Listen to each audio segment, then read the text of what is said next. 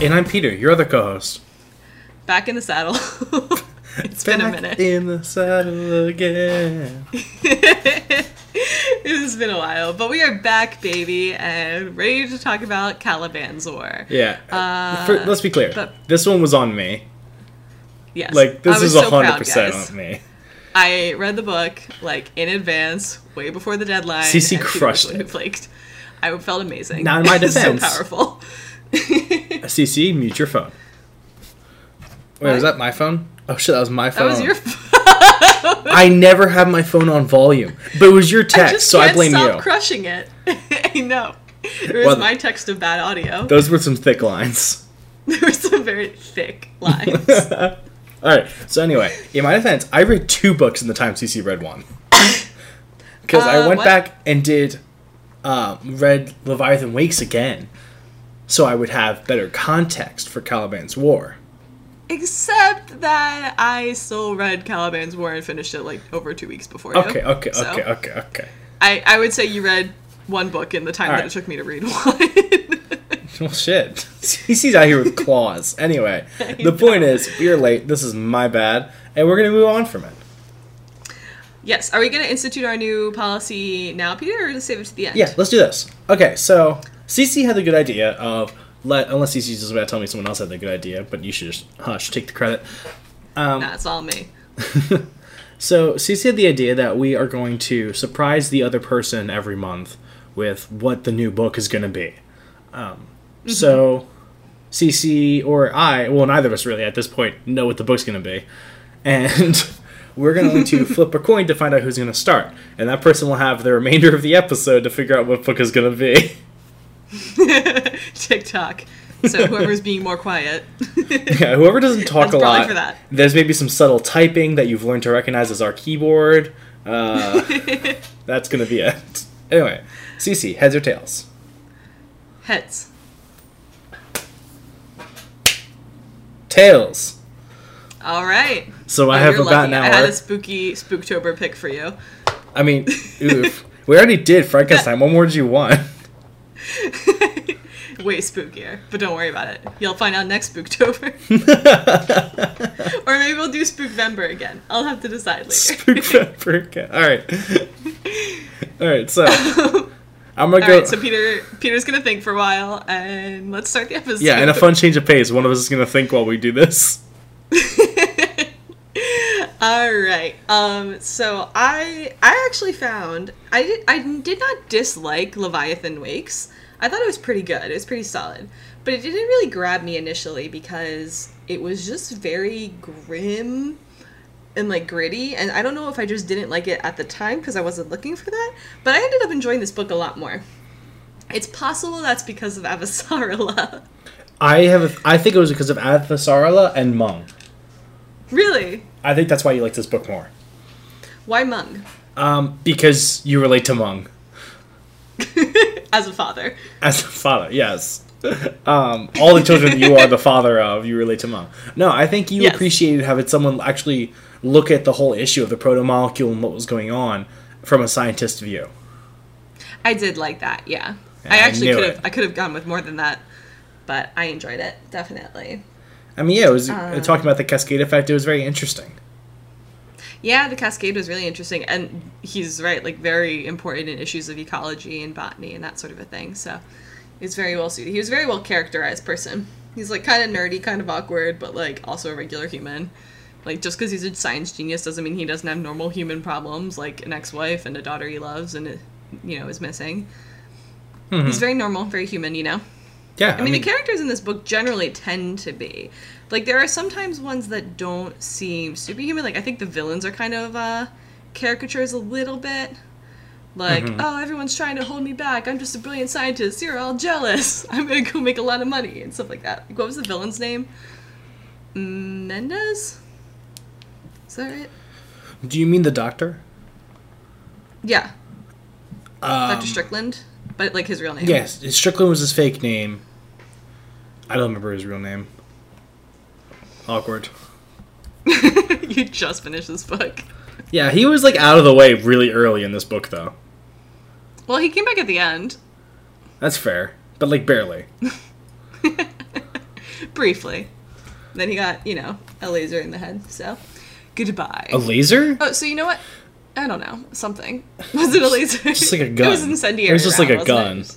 It's just a gun. No, it's just like a gun. It's a quantum gun, Peter. it's It's sci-fi. Um, wait, Cece, sidebar. Ready, go. I was at so I I- I have never watched Stranger Things. Um, Okay. but Maria. Maria and I Friday night went to a Stranger Things themed 21 plus Science at Night event at Oh, the Carnegie Science fun. Center. Um, so not only did I drink a Demogorgon, wait, Demi, Demogorgon, that's probably it, Demogorgon themed drink from the bar, but we also went to a the Science of of Stranger Things session. At which point they started talking about how whenever someone wants to talk some bullshit and that relates to science, they say shit like string theory and like quantum effects. And I was like, yes. I'm gonna be honest. I did not know that uh, Stranger Things even attempted to explain itself. I kind of thought it was one of those more like fantastical sci-fi's. Um, my understanding is that it does a tiny bit, but it is a little more fantastical. But the the I'm not sure how much they actually talk about, but apparently the answer is all electromagnet electromagnetism. So Interesting. Yeah, that's what Did I've been this told. uh, did the session spike your interest? Um, I think I'm going to give it a shot, but I'm going to watch it at daylight because I'm a coward. Because you're a baby. I'm a big baby. Yeah, I know. I probably have to watch it this fall too. I've been promising people for years. like you have a sci-fi podcast. years. What's wrong with you? You know, like it's not really sci-fi. It's barely sci-fi. Listeners, start lobbying Peter if you wanted to pick Stranger Things for next month. no, absolutely not. I have the You are not opposite of a, I have a very not spooky song, uh, book picked actually. it was bad enough when I made you read Annihilation. Oh god, that was so spooky. was it the follow-up to Annihilation? Was that your plan? No, that was not my plan. You'll never know my plan. but anyway, back to Caliban's War.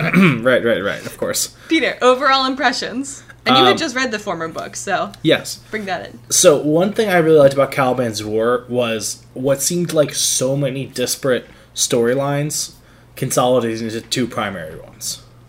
Very satisfyingly, I would say. Yeah, no, I wasn't disappointed. I didn't feel like cut off from the like. I, they sound like they eliminated storylines and then just didn't talk about them.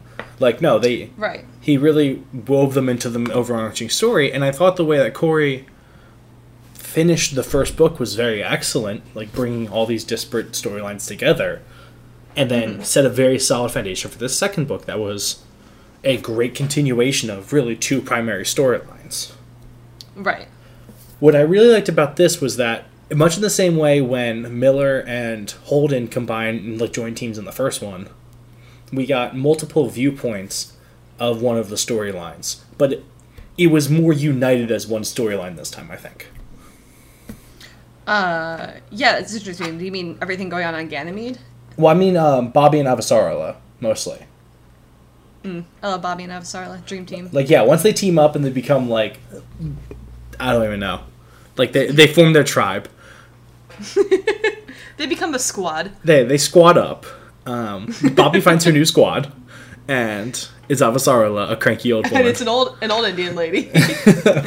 really, in all the in the best way possible, she finds a new squad. Best possible new squad. But no, I th- I think once we got there and like we got multiple viewpoints of essentially the same story, it was excellent. And then Yeah. Mung and Holden did that too, but I think Mung he got way less face time, or I guess reader time, than Miller did in the last book. That's true, yeah. And I think that also, to continue that point, the overarching story of what, um, oh god, what's the evil corporation? Progen or Mao or Mao super- Quick. Mao, Mao, um, Mao Quick. So you see sort of like the impact of that and like the human side of like the super soldiers and everything. You see that in Bobby and you see that in Mung, and then you see the big picture thing coming from both Holden and Avasarala. So like you have the far flung, but like human versus big picture side of things out there with Holden and Mung, and then back on Earth you see the human and the big picture side of things with those two, and like when they all come together, that's when you have sort of all of the necessary knowledge to attack this problem. Where like uh, Sarla knows what the what the maneuvering is that that's going on. Uh, Holden has like this understanding of Mao and of protogen and that whole end of things. And then Mung has the scientific aspect as well as like the knowledge of his daughter and what her circumstances were that can sort of lead him to the answers of what actually happened. And then Bobby comes in and she's like, Well, this is what it looked like. I saw it do this and this. And it was very much a cool thing seeing them all come together at the end where you could get all your main questions answered. Not enough questions, obviously, for things to be okay, but enough for them to address the current problems, which is really all you get to do in this universe, because there's nothing you can do about Venus, which is the scariest part of this book. right. That's Venus um, just is. Cece, you just brought some like real liter- literature analyst level knowledge to this. I'm so pleased you think so. Yeah, like some some really Cece. It's a technical. No- that was a uh, an approach that we have not taken, which is the educated one. So you flatter job. me. Good job. oh, thanks. so, should we end the episode? Yeah, we're done, and we're also the podcast over. We peaked. So Never goodbye. mind about next month. No Spooktober. Never no spooktober. Um, no, it's a that's a great point, and it the the the challenge between the grand scheme and the little guy is an ongoing theme with this series that we've seen. It's Yeah. interesting when you said that Holden is like the great the big picture of the outer planets kind of viewpoint. I'm just kind of mm-hmm. thinking about Avasarala's reaction to that. she thinks he's such an idiot. Yeah, she and thinks- in, in many ways she's correct. And maybe she's correct. I mean, sure, is he an idealist? Yeah, he's an uh, idealist. Yeah. Is he naive? To his For sure. To his and others' peril often. Yes, of course. Yeah, exactly. and I get where she's coming from. Mm-hmm. But it's that kind of idealism that is really necessary in a world that's as dark and as desperate as the world of the expanse. right. I mean, it's just it's a dark world. That shit happens all the time. Yeah, it's not a very optimistic picture of the future at all. All right, so on it's like humans humans are shitty and also there's this existential threat that which we're is just also shitty. because we can't do anything about it. And so we're just going at each other's throats. I mean, it's just it's it's it always feels like a metaphor. I mean, really though, and there, you know what the the part that I didn't like about this book is that I saw where the Admiralty and where, oh fuck, what was his name? Um, oh, the uh, bad guy. Wen. When? Win? No, Nguyen. Nguyen. Um, Nguyen, yeah. was the admiral. I was thinking about the politician bad guy though. Um, Oh, uh, I'll think about it. we're really bad at this. Uh, there's not a really good character. I know. I realize I usually have this this omnipotent knowledge of the characters, but there's no good character lists up right now. I can't find any. So They all have very unique names, except for Nguyen. That's kind of a normal name. Yeah, Nguyen's pretty standard. Um, Cut Cottwald. No, that's not it. That's Soren. What? Errinwright. Errinwright. Sadavir. That's what I was trying to get Yeah, out of my Sadavir Errinwright. I knew there was anyway, an S word, yeah. Cool, cool, cool. Um, so Aaron Wright. So Aaron Wright. You saw where Errinwright was coming from. I saw. saying? I the part of me gets that because uh, if yeah. you have this threat of Mars or not Mars, of Venus standing behind you, I mean, Mm-hmm. Earth is literally like I realize I realize his orbits don't work that way, but Earth is in a way like w- trying to figure out who to face, Mars or Venus, because the other one gets a perfect shot at its back. That's true. It's kind of a, a war on two fronts situation. Yeah, and once again. I do realize that orbits don't work that way. Um, Yes. Don't at me. right, I get it. Actually, do have me. I don't believe any of you exist. uh, We're pretty sure all our downloads are bots at this point. oh God. Um, but anyway, so like I, I get that viewpoint a little bit because you want Earth to survive, and you also want humanity to survive. Yes. For those two, a certain mind would see the only way to get there is to strike first at Mars, remove them from the playing board, and then go after Venus. But that's the Obviously, mind that has just zero faith in diplomacy. Like, zero faith that humanity can unite against a shared threat. you're right. Because that's what you really need is like all of the strength of Earth and its like steadiness and all of the courage and exploratory spirit of Mars and all of like the rough and tumbleness of the belt all working together to try to solve this unsolvable problem of Venus. But instead, Earth and Mars both want to just crush everything, consolidate power, and bring everyone onto their team, rather than acknowledging that multiple different teams with different strengths will have a better chance of solving this. I mean, you're right. Working together willingly, not under duress, which is what it would be in the case of conquest. But in, I mean, historically, humanity isn't exactly great at coming together to face existential threats. No. So no. if you're going not. if you're going by our success rate, I get. I mean, this- I'm mostly playing devil's advocate here. I don't want to see a, Yeah. a solar system destroy itself in the end of humanity because we're too pig-headed. But I mean, the fact of the matter is, historically speaking, we never do it. We never team up to face a threat that's hitting most of society or all of society. You know what I'm realizing? Mm-hmm. this book is setting up a universe where the Mormons get out and then the solar system destroys itself and the Mormons are the only humans left. See, uh, CC. Mormons. Oh, CC. What, do you know something? I do apparently. I assumed you did. Uh. We'll talk later. Okay. Anyway. I've only read these two books. Oh, you bought the third one. I bought the third one. I haven't read it yet. I need to start contributing to this. I I have a full want to. time I didn't want to corrupt.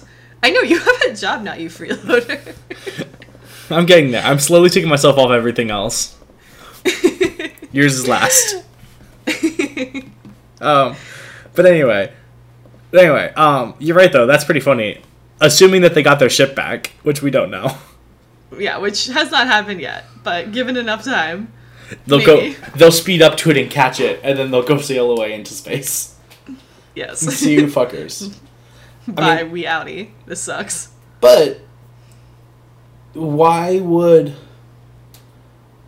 So if you want to go that way though, what um what do we what makes us think the protomolecule is awaiting in every solar system within easy reach of Earth?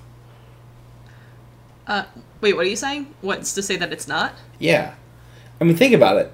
If you're an alien entity and you're flinging this biological super weapon at stars in your sky, you're either doing one of two things.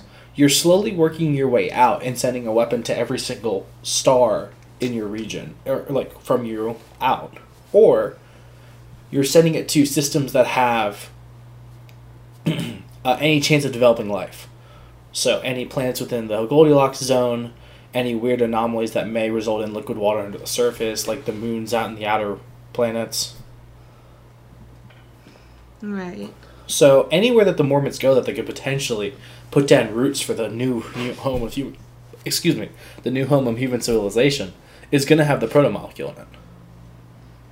Interesting. I mean, maybe, but not necessarily. We Oh. don't know how many proto molecules were launched, you know? Okay, then the alternative know. is they randomly flung them out. Like where the that generation ship would go isn't very That's far a bad from Earth. statistic. What? Just randomly flinging them out is not a good plan. No, it's not. So Because why- your likelihood of hitting a solar system, let alone a planet. Oh, I meant random solar minuscule. systems. I didn't mean just like into the void. Oh, okay. That's a bad way to play this game. I mean, eventually you're gonna hit it. Uh, or- Yeah, I or- guess if the universe is infinite, I don't know. Well, technically it's not infinite, but you know what I mean. Or something you'll catch it. Eventually you'd hit something. But I'm Maybe assuming you that they into some aimed sort at of sus- gravity well. Yeah, I'm assuming they aimed at stars. Yes. Yeah, because if they did that statistically, that most of their weapons would end up in black holes. Right. Well, I mean, Phoebe was not a good place for it to land. I, I forget. Wasn't there an explanation for like why it would have ended up on Phoebe? Phoebe was the weapon. Oh, you're right. Oh, Yeah. it just got caught by Jupiter, right? Yeah, it got caught in Jupiter's gravity well. Oh, that's right. Okay. Yeah, and Jupiter Yes. just been, did what it's been doing for hundreds of years. Or I'm sorry, I meant billion, millions of years. You know, for like the last Sorry, couple hundred years. I was in the wrong order of magnitude, but you know what I mean. Like I have doing- millions of dollars in my bank account. Wait, I mean hundreds. I meant ten. Oh shit. um, but yeah, so it captured a thing that was gonna hit Earth potentially. yes. Thanks, and, Jupiter. And, and did something. Yeah, a big dad of the uh, solar system right there. That's true. That's why he's named after the king of the gods. It's true. It's true. It's true. It's true. Anyway, um, but yeah, so I don't know, and I think that it's very likely that the Mormons would just run into other weapons. Yeah, you're right. I think it's a possibility. But also, it we had to like find Phoebe and unleash this thing, you know? And so A, I have to wonder if if that is the case, if there's several more weapons that are in our sort of stellar neighbors, would they be within communication range of the protomolecule of the Sol system?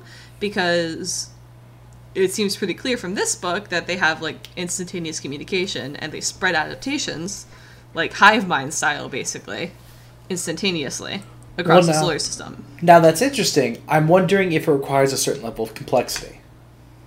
Like, did Yeah, maybe that was a developed trait of our solar system's protomolecule. No, I don't think it's that because it's very clear that there's a tr- there is a branch in the evolution. I think that one possible purpose of this protomolecule is to spread spread rather a not necessarily instantaneous depending on where you are, but a very advanced communications network. hmm So if you are the the aliens who the who, the the creators of this proto molecule, and you flung it's like it's like if you just dropped off a ton of different radios in like the the in the the cradle of humanity like in Mesopotamia when humanity was first coming out of like sparking fire right? You have all these different radios out there that now can be used you can use to communicate instantaneously if you come across one. But um you know maybe the radio fell on a person or something i don't know the analogy isn't great but that's my that's one of my theories But they're they're nuclear. They have radioactive uh, radioactivity, so they're just killing Mesopotamians. yeah They're bad radios, very bad radios. they're very bad radios they're fine for the you but they're bad radios for everyone else um, but yeah so strong, strong analogy.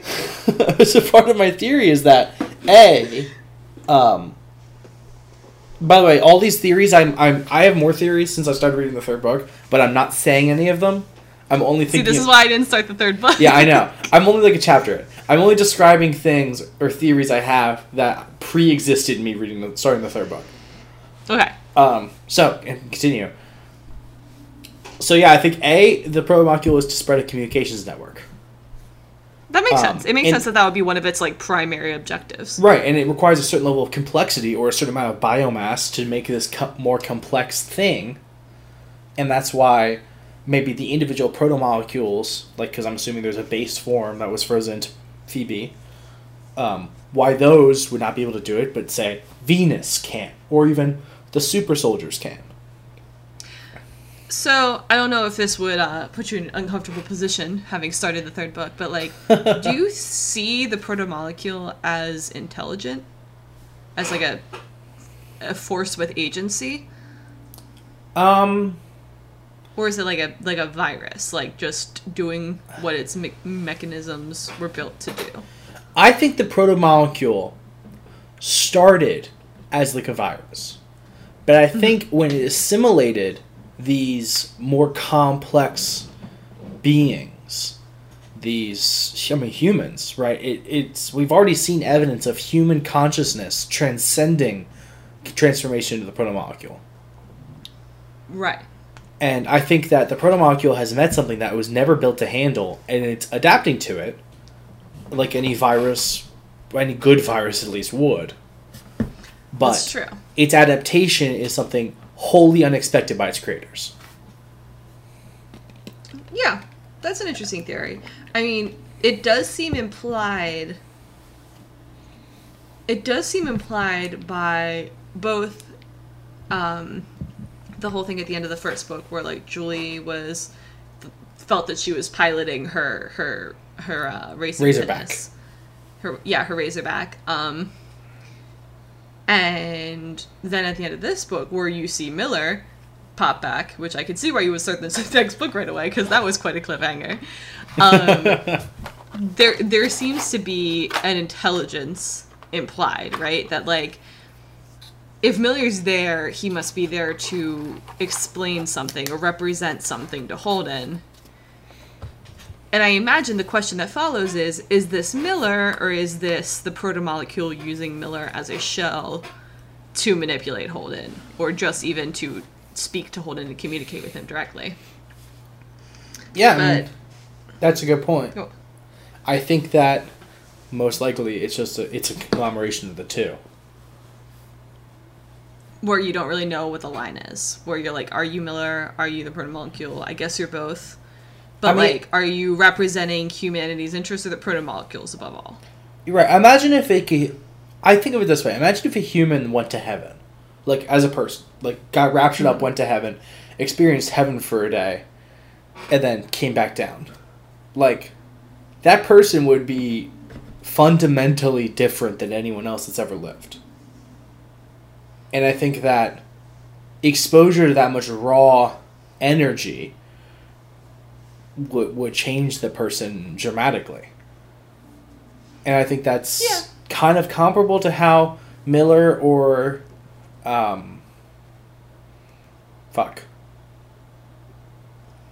Julie? Julie, thank you. To Miller or Julie would would be if they were to take on any physical form separate from the pro- protomolecule or be projected from the protomolecule. Yeah, I think that makes sense. I don't know. I'm very curious to see where it goes from here. But so speaking of Miller, Miller's kind of like a specter over this book, even before he actually comes back at the end. And I thought it was really interesting the whole Holden becomes Miller thing because I never got the feeling in the first book that Holden liked Miller much, or even really thought well of him. You know? I don't think he did. I think Holden really his experience with Miller first of all is after Miller died and gave him his life up to save humanity really. Mhm. I think that made Holden want to almost romanticize Miller. That's Um, interesting. Sort of like an idolization. I mean, yeah, who's an idealist in this book if not Holden? That's true. Yeah. And I think that and even with people who don't die heroically, it's really easily easy to only remember the good things about them and to not dwell on their faults. right. I mean, think about any Like, oh, funeral always you've ever been to for someone that you didn't like very much. yeah. Nobody ever talks bad about them. It's always Exactly. about all the all the great things they brought into the world and none of the the bad things. Yeah. That's why we need speakers for the dead. Peter. I was literally about to say this. oh my god, I love Ender's Game. I love Speaker so of the good. Dead. Anyway, Dude, we just talk. on. This like how this book is for Speaker for the Dead. Um, no, so the I also think that uh, there is a part of Holden that's lost its innocent naivete. Hmm. Like he's seen a lot of darkness, like a lot That's of definitely darkness. I mean, more than anyone except for his crewmates, and even then, he was on series. Yeah, so I would say more than anyone. Yeah, more stop. than anyone, Holden seen darkness, and I think that Right. has definitely deeply impacted him. And it's Yeah. not unrealistic to make him go, well, Miller always knew it needed to be done, and he was making the hard choices to protect everyone else. Well, and there was that moment at the end of Leviathan Wakes that Miller killed the head scientist of Eros, and Holden was like so angry with him, like now he'll never see justice, blah blah blah blah blah. And Miller's like, no, he would have gotten away with it. And so maybe like that moment is what Holden has internalized, where he's like, like the system is too broken right now. Like people are not going to be brought to justice if they're powerful enough, if they're convincing enough, and so like my job for Fred, for Fred Johnson and the OPA is to just like wipe the evil out. Like just erase it because I don't have faith in justice anymore. Right? I mean, that's what he was doing. Like, he was hunting down pirates for a year. Yeah, And- that'll also mess you up. Yeah, and then you notice that in the beginning of the book when he's like, all right, this is another pirate, he's actually like, I'm to try something different and calls on them to surrender. So that means that In every other case, he just fired a torpedo from a much from a warship. That's not a fair fight. Like it's, It's the really not. It's a Martian warship. It's not a big one, but it will absolutely wipe the floor with anything a pirate can put together. Right. And so he's essentially just going around and shooting people when they try to come at him with spears, Right. and has, I mean, I was gonna say he has no issues with it, but really does it willingly. No one's twisting his Yeah. arm. yeah, that's true. So I think um, that whole experience, you're right, probably started a change in him that he wasn't really prepared for or really aware of until Naomi broke up with him. Yeah. Well, it seems like she was kind of warning him for a while, and he just sort of didn't didn't expect things to fall apart for him for some reason. He was just like so wrapped up in his own thing. He wasn't really thinking about his crewmates and the way that they were feeling about you know their jobs and everything and obviously his girlfriend and like what she thought and despite the fact that he loved her and respected her, he was not listening to her. Yeah, that's I think a, and I think 'cause a lot of times in these books we run into like these very idyllic things, like these, oh the perfect relationship with the hero and shit, and like mm-hmm. Everyone listens to people, and the only time something bad like this happens is when they don't talk. But Naomi's sitting there telling him, "Hey, listen, you keep this up, bad things are going to happen with us." And he's like, "No, Yeah, no, it's fine. you're going down a dark path. I'm like, not following." I don't feel like I know you anymore. Yeah, I'm not going with you, basically. And gave him a lot of warnings, and he just didn't listen. And honestly, like, that can be a really real thing. Like, in a relationship that's otherwise good, if the one person is so wrapped up in their own mind and in their own stuff and isn't listening to their partner, and it doesn't have to come from a place of, like, disdain. It's not because they don't care about their partner, they're just not able to get out of their own head, then things fall apart. yeah, and So it's actually it's a really realistic depiction of a relationship. that's what I love about Corey's writing so much. He does this. Mm. Yeah, I agree. he's very realistic. He's so realistic with how people work with each other. Like I don't know how realistic the protomolecule is and shit like that, but he definitely has a deep to be. understanding of yeah, it's science fiction. As long as it's close enough to what could be theoretically true, then we're fine. Plus, the horror of the protomolecule is in its incomprehensibility. It's mm, I mean, so right. alien that we're not equipped to understand it. So Yeah, and that's great for an author because you don't really have to explain it. Right, and that's the real fear of people, right? The idea Yeah, that definitely. something will come along that we just can't understand. Right. like so far beyond us. Like if you look at the Halo series, like the Covenant were ahead of us, sure, but like the same fundamental, our technology was the same fundamental basis. yeah. They were just better at it, Yeah, Um, definitely. or they were better at copying other sh- people that were better. Anyway, it doesn't matter. What what book was it that we were talking about that the um the fact that like we always assume in science fiction that being alien means like acting weird, but you're still acting weird like in a human way. You know what I mean? That Oh, alienness what- is supposed to be incomprehensible. oh, I bet it was um Children of Time. I don't think it was, but yeah, that is an example of it. I mean, yeah, this is alien, true alienness. Like something that uh, uh, that was a species that completely thought differently than us because. Sorry. I was just gonna say it's interesting because even that, yes, yes, they thought very differently from us. They have a different structure and everything, but even then, they're still from our evolutionary chain. So if anything, that's about as close as any alien like could possibly be to us, realistically. Yeah, and even and they were still so different. And they're still so different. And that's within our own evolutionary tree. We are cousins. Yeah, and I I like to you know one of the thoughts I I had about this just now is that every like basically every example of aliens that we have or we especially that we've covered are essentially alien they've all been evolved mm-hmm. right they all at some point had to re- have certain conditions align and they evolved on their planet the protomolecule is 100% artificial That's true. That's Probably. Seems I mean, like it. yeah it's it's almost definitely is, it is at least engineered. Yes It might be engineered from a like a natural base, but it is no longer natural. I would say. What if the aliens that created the protomolecule didn't create the protomolecule? They're just the protomolecule. That's interesting.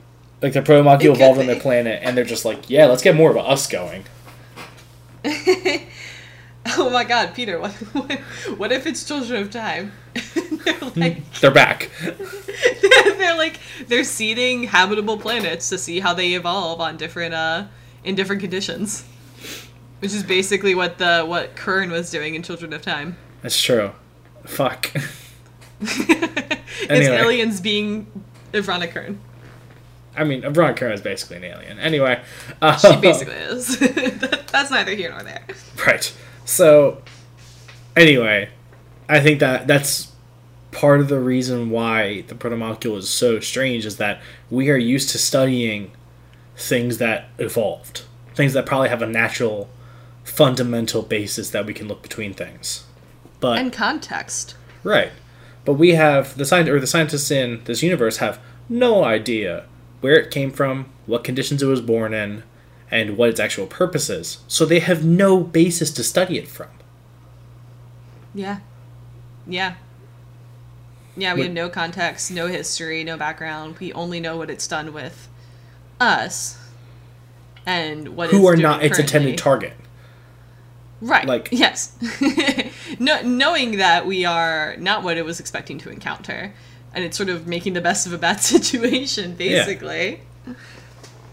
I do That's wonder why they didn't, or if they did, and what the results were. Just feed it a lot of bacteria. Uh, you mean protogen? Yeah. Yeah, I don't know. It's a good question. Like, that seems like a better solution. Just feed it, like, tons of bacteria. Than bacteria. just going immediately to its use as a weapon. Yeah, going straight to genocide. Yeah, that was not great. Anyway. That's a um, good point, though. I, I would hope so, but maybe not. Maybe it doesn't seem. I, I forget if it's clear, but it I never got the impression that the discovery of the protomolecule and the experiment on Eros were that far apart in time. Like I would say they all happened within a year, but I could be misunderstanding it. I would bet it was more than a year because Protogen was doing their shit with prepping Ir- Ceres or Eros. Wait, Eros. Like immediately. I mean, because What do you mean? Think about the time it would have taken to wire a whole space station for su- for observation, That's true. Yeah, that would have been a lot. and that means they would. And even if like it take, because that would probably take you know several months to a year. They would have had to make the decision immediately. Hey, we're gonna go infect a station with millions of people on it. And it's going to be this station, and we're doing it. Yeah, that's a June. right. So exactly. Okay, here's the timeline. Let's go. Um, Yeah, Companies I- don't work that fast. I don't exactly. Well, it's a company. That's not a government. Maybe, but anyway, true, true. I think that it's unlikely that it was less than a year, but I think it's very likely it was like maybe three years. Hmm.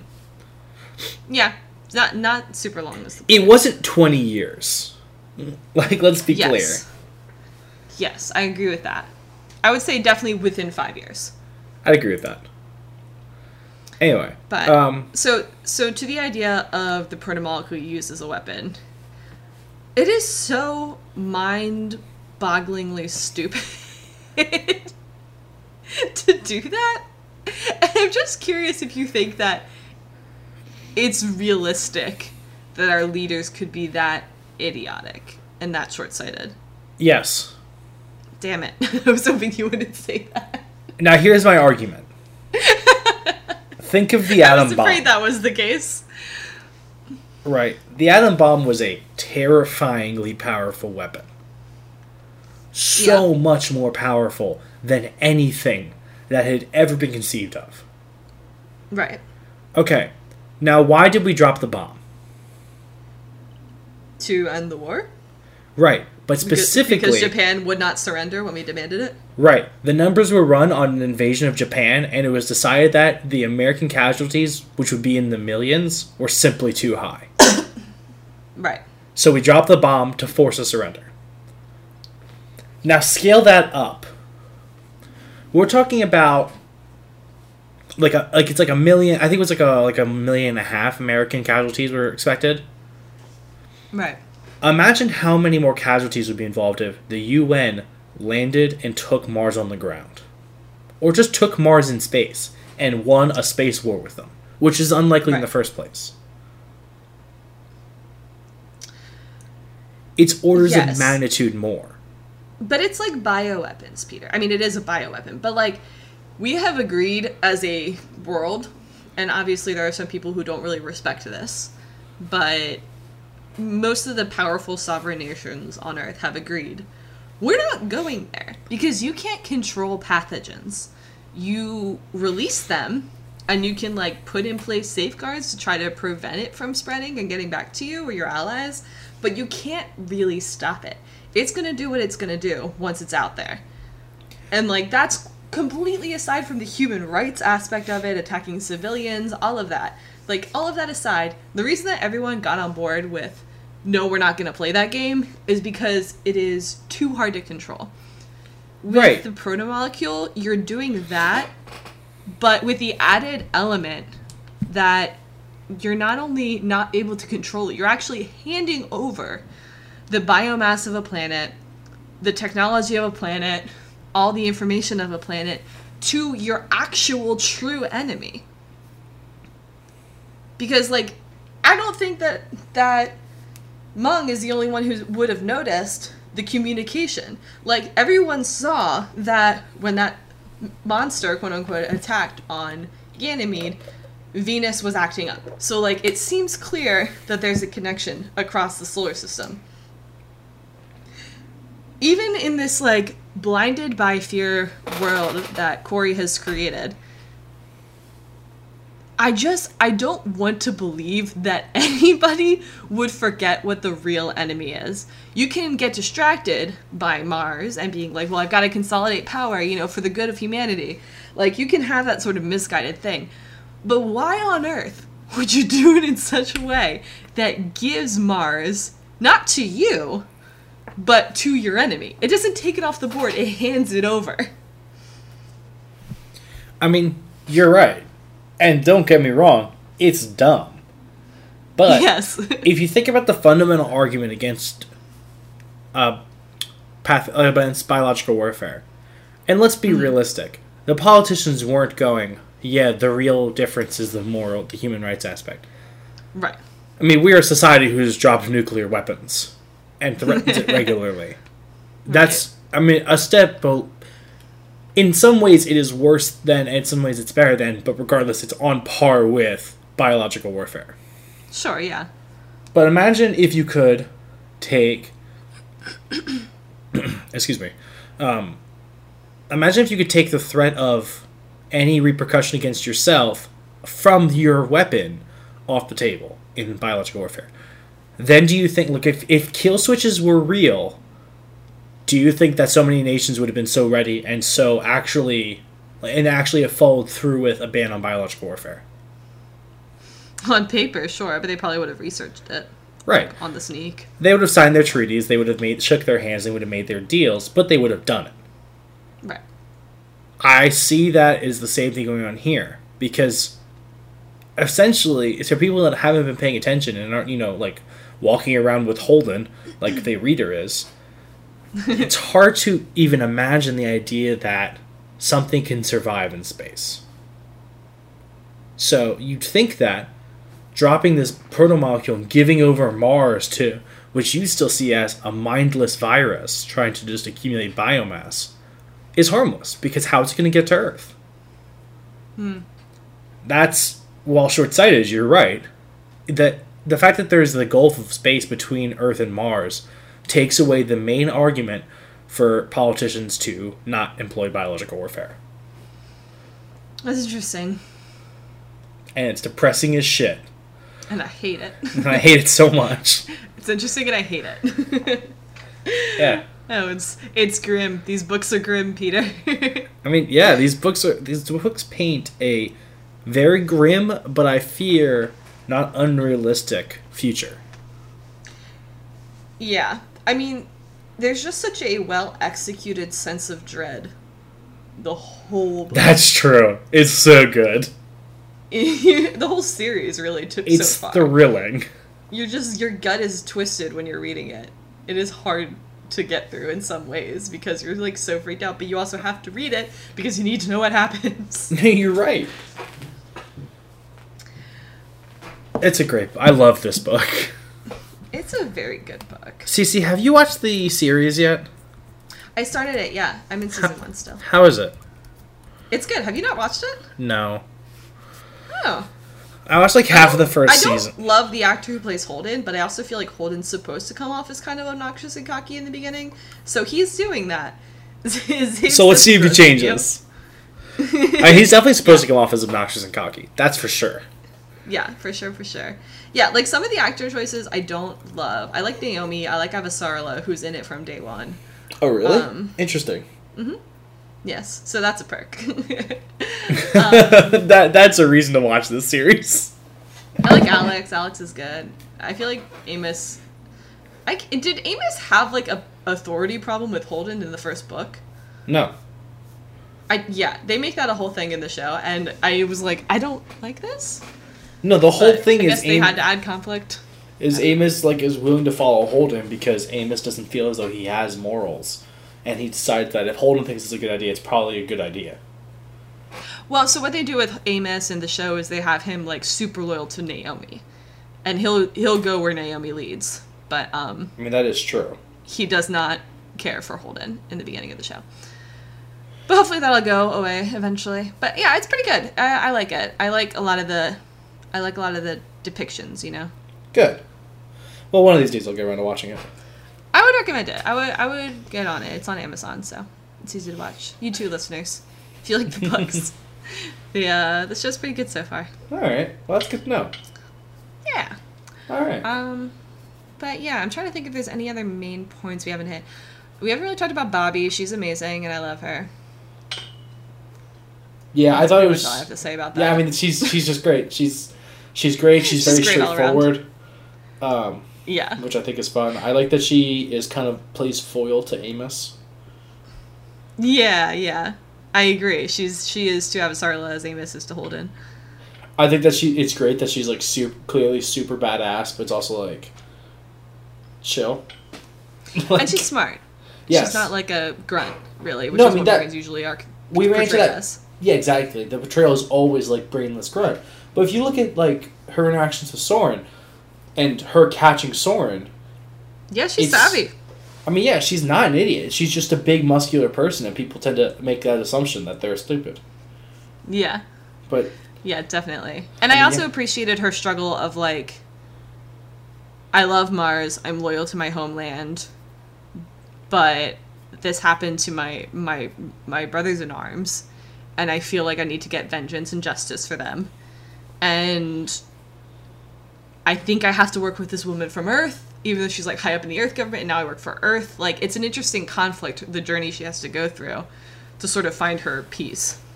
I really love that, and I love her last message to her dad. Right before Yeah. they, I think that's right before they land on Io. Yeah. But she's like, "Look, I'm. You're gonna see some things about me. Um, not all of them will be flattering, but like I'm doing this. I want to be very clear. I'm doing this because I love Mars, and because this is the best way to protect it. Yeah. I think Like, it's really great. I think it's I- great that she did that, you know?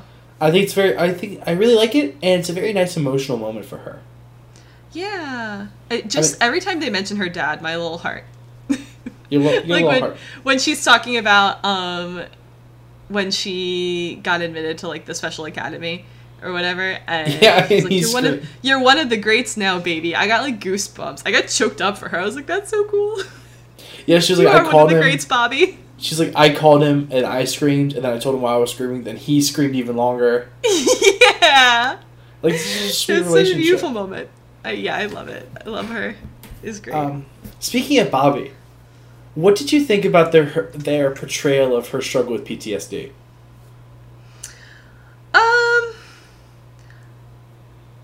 I felt like maybe they sort of didn't get into it enough. You know, it was sort of it was sort of shallow. It was like they got into it a little bit when she was with that um counselor on the Martian ship. Cat Martens. and I don't really feel like they made it play a big role until she was like back out in the field. I mean, I liked when um she had the conversation with Avasarala where Avasarala is like, just as I'll never save enough people to bring my son back, you're never gonna kill enough people to bring your your squad back. And like that sort of was more of a representation to me that like Bobby is becoming sort of consumed by like almost this violence that she feels is like righteous but sort of isn't um but i don't know i don't feel like they they i didn't find it particularly convincing to be honest what did you think about it What do you mean particularly convincing? like that she had PTSD? I believe that she would have PTSD. I just feel like they didn't really make it. It, it was like there when it was part of the story, but also not there the rest of the time. You know what I mean? Like I didn't feel it under the surface when they weren't talking about I it. I mean, it definitely wasn't sense? a book about Bobby Bobby's struggle with PTSD. Yeah, it was not that. That's oh. true. Oh. But I I liked when they brought it up when it like it was a fairly like a real situation. My I I think kind of Do you mean like when she was about to go down to Io? I think then I think She was like semi-suicidal. well when she was like freaked out about getting back in her suit again. Yeah, Like last time she was in that suit, her entire squad died. Everyone she knew on that planet died. yeah. But it's an interesting relationship with the suit because she also like loves it and needs it to feel strong. I mean, she feels strong the rest of the time. That's not a, that's not true. But like she To feel like she can go toe to toe with a super soldier. Yes, yeah, to yeah, exactly.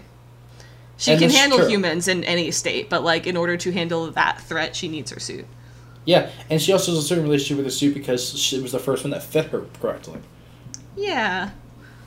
This is- that was kind of a touching thing at the game where she was like, "Yeah, I can never find suits that fix fit me, and so I'm just gonna stick with this one until it breaks." yeah. I'm like, Yeah, I feel like a lot of people have had that relationship with like a good pair of jeans. Yeah, like any or a piece of equipment, like Yeah, really like, I've never- I never been able, or like, but I think especially clothing because it's like if you can ever find something that fits you right, like even Yeah. with any kind of very, any body type that varies at all from like norm, Yeah, like, that's you know. totally true. and they just can't find anything. It's like um, uh, it's like Marie when she can't find like pants that fit her well that are skinny and really long, Yeah, but that aren't sk- straight Yeah. up skinny jeans, that's true. and she hates it. T- But it's tall just girl she, problems. she gets very excited when she finds things that like fit perfectly. yeah, Um, but I just think it's funny that that's that, except like military hardware. that is funny. Um, but one of the parts I really liked about Bobby and her kind of dealing with her own emotional demons is when she came back, and I was sorry. I was like, "So are you mad?" like, Are you mad? You said. yeah, are you? She's like, "Are you pissed? You came back like you lived. You weren't supposed to do that, huh?" Oh yeah. And I was like, "Yeah." And I was sorry. I was like straight up asked her, like, "Look, are you gonna try to kill yourself again? Like, yeah. Is this gonna be I'm an issue?" is the friend we all need. Really though, it's like the no bullshit. We'll call you out on your shit, friend. Sees what you're thinking, calls you out on it, says you're being stupid when you're being stupid. Yeah, if, she really is the friend we need. yeah, no, that's that's a good point. That is also a really nice moment. Okay, so it's, I think it's nice. I feel like we do sort of see Bobby through the worst of it. Like she has some closure. She has her confidence back because she killed one of the one of the super soldiers. yeah, now she's headed back to Mars to fuck up her, um, her brother's bachelor party. Yeah. Oh, Bobby. Like Bobby's got a, a, a direction. yeah, and it's like a happy direction. It's not a constant struggle. It's not like this, yeah, she'll have to figure out what she's doing with the rest of her life, but we're all doing that all the time. So and it's not her urge to go hunt down this enemy because they killed her squad or some sort of his revenge story. No, it's she wants to go mess with her brother. What yeah, the fuck's more I mean, wholesome she did than what that? she needed to do, and that's over now. Yeah. Okay. Um, so we're running out of time. I think we should run through things we liked real quick that like we didn't really get time to talk about. Okay. Uh, so one thing I wanted to talk about is the sort of difference in philosophy and propaganda of Earth versus Mars. Okay. I I really I don't feel like this was played with at all in the first book uh, that I can recall. But the idea of Mars, like thinking of themselves as you know the explorers and like our entire like world, our entire planet is working together towards this one goal of terraforming it. Like we're driven, we're collaborative, we are frontiersmen, basically like high tech frontiersmen. I'm like, yeah, I kind of want to be a Martian. it's pretty awesome. No, that was really But then- great. versus Earth, who has like, well, we're the cradle of humanity, and I thought all the stuff about basic income was really interesting. That like literally you have to prove that you like working in order to be allowed to go to college, because so few jobs exist on Earth anymore. I'm not sure I find it kind that, of depressing. I don't think it was few jobs.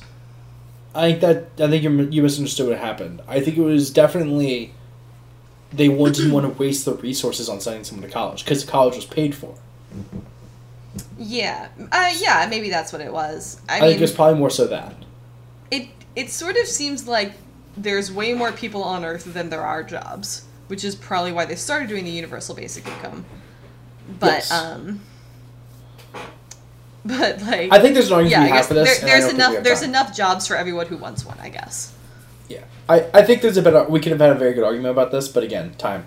But time, yeah. So that was one thing I really liked. What about you? Um, I liked the conversation or between uh, June and Avasarala about Avasarala's mask. Yes, and just Arjun in general, like claps Wonderful. for him. He's amazing. Wonderful man, and I liked. Beautiful his- marriage. Yeah, beautiful marriage. Like it's so it's so wholesome. It's very wholesome. I'm glad Avasarala has that in her life because she has to be such a cool bitch all the time. right, exactly. Um, and the grandchildren. The great, yeah, But yes, and her her political mask. yes, I did like that. Related to that, I loved her idea of the game, and I liked seeing her dissuaded from it. Yeah. Yeah. It is it is very interesting. The politicking I found very interesting. And her representation of all of it. And it was sort of satisfying to watch somebody play the game well. Yeah, You know what I mean? Cece. Yes. Um, do you remember what was it called? Tech, Talk? No, Talk. In the Kingkiller Chronicles, I don't think I do remember talking the Kingkiller Chronicles. When? Kvothe, no, it's a game. When Kvothe went to Oh. um, the Maer Alveron's court, I can't believe I remember that many names. Um, Seriously. and he plays the game with Bredon, Okay. I sort of remember. and Bredon's always talking about playing a beautiful game. Yeah. I thought about that a lot here.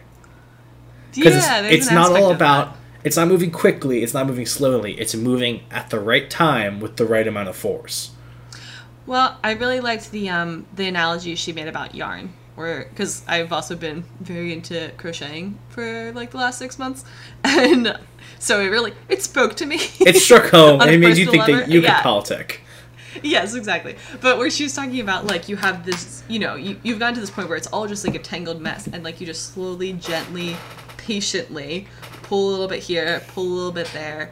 And you like slowly, slowly loosen up the knot until it like all comes apart in your hands.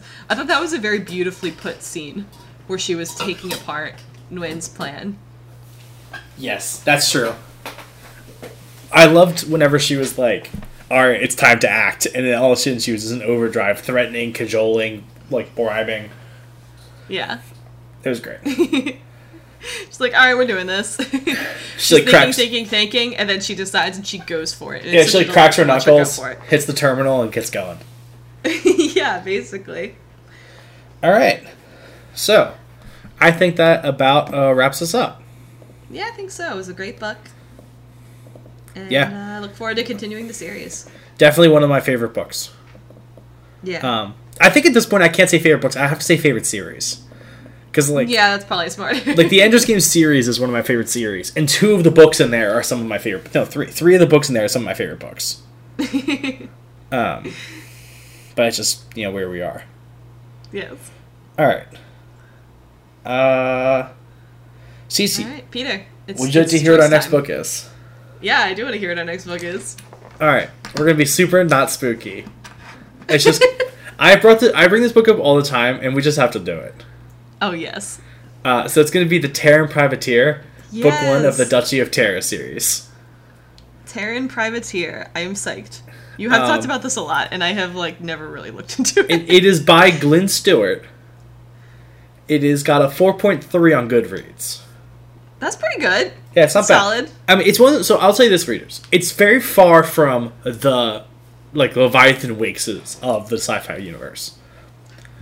Okay. But um, I think it's a different take than we usually get. It's closer to Star Wars than like that than probably most of what we've done.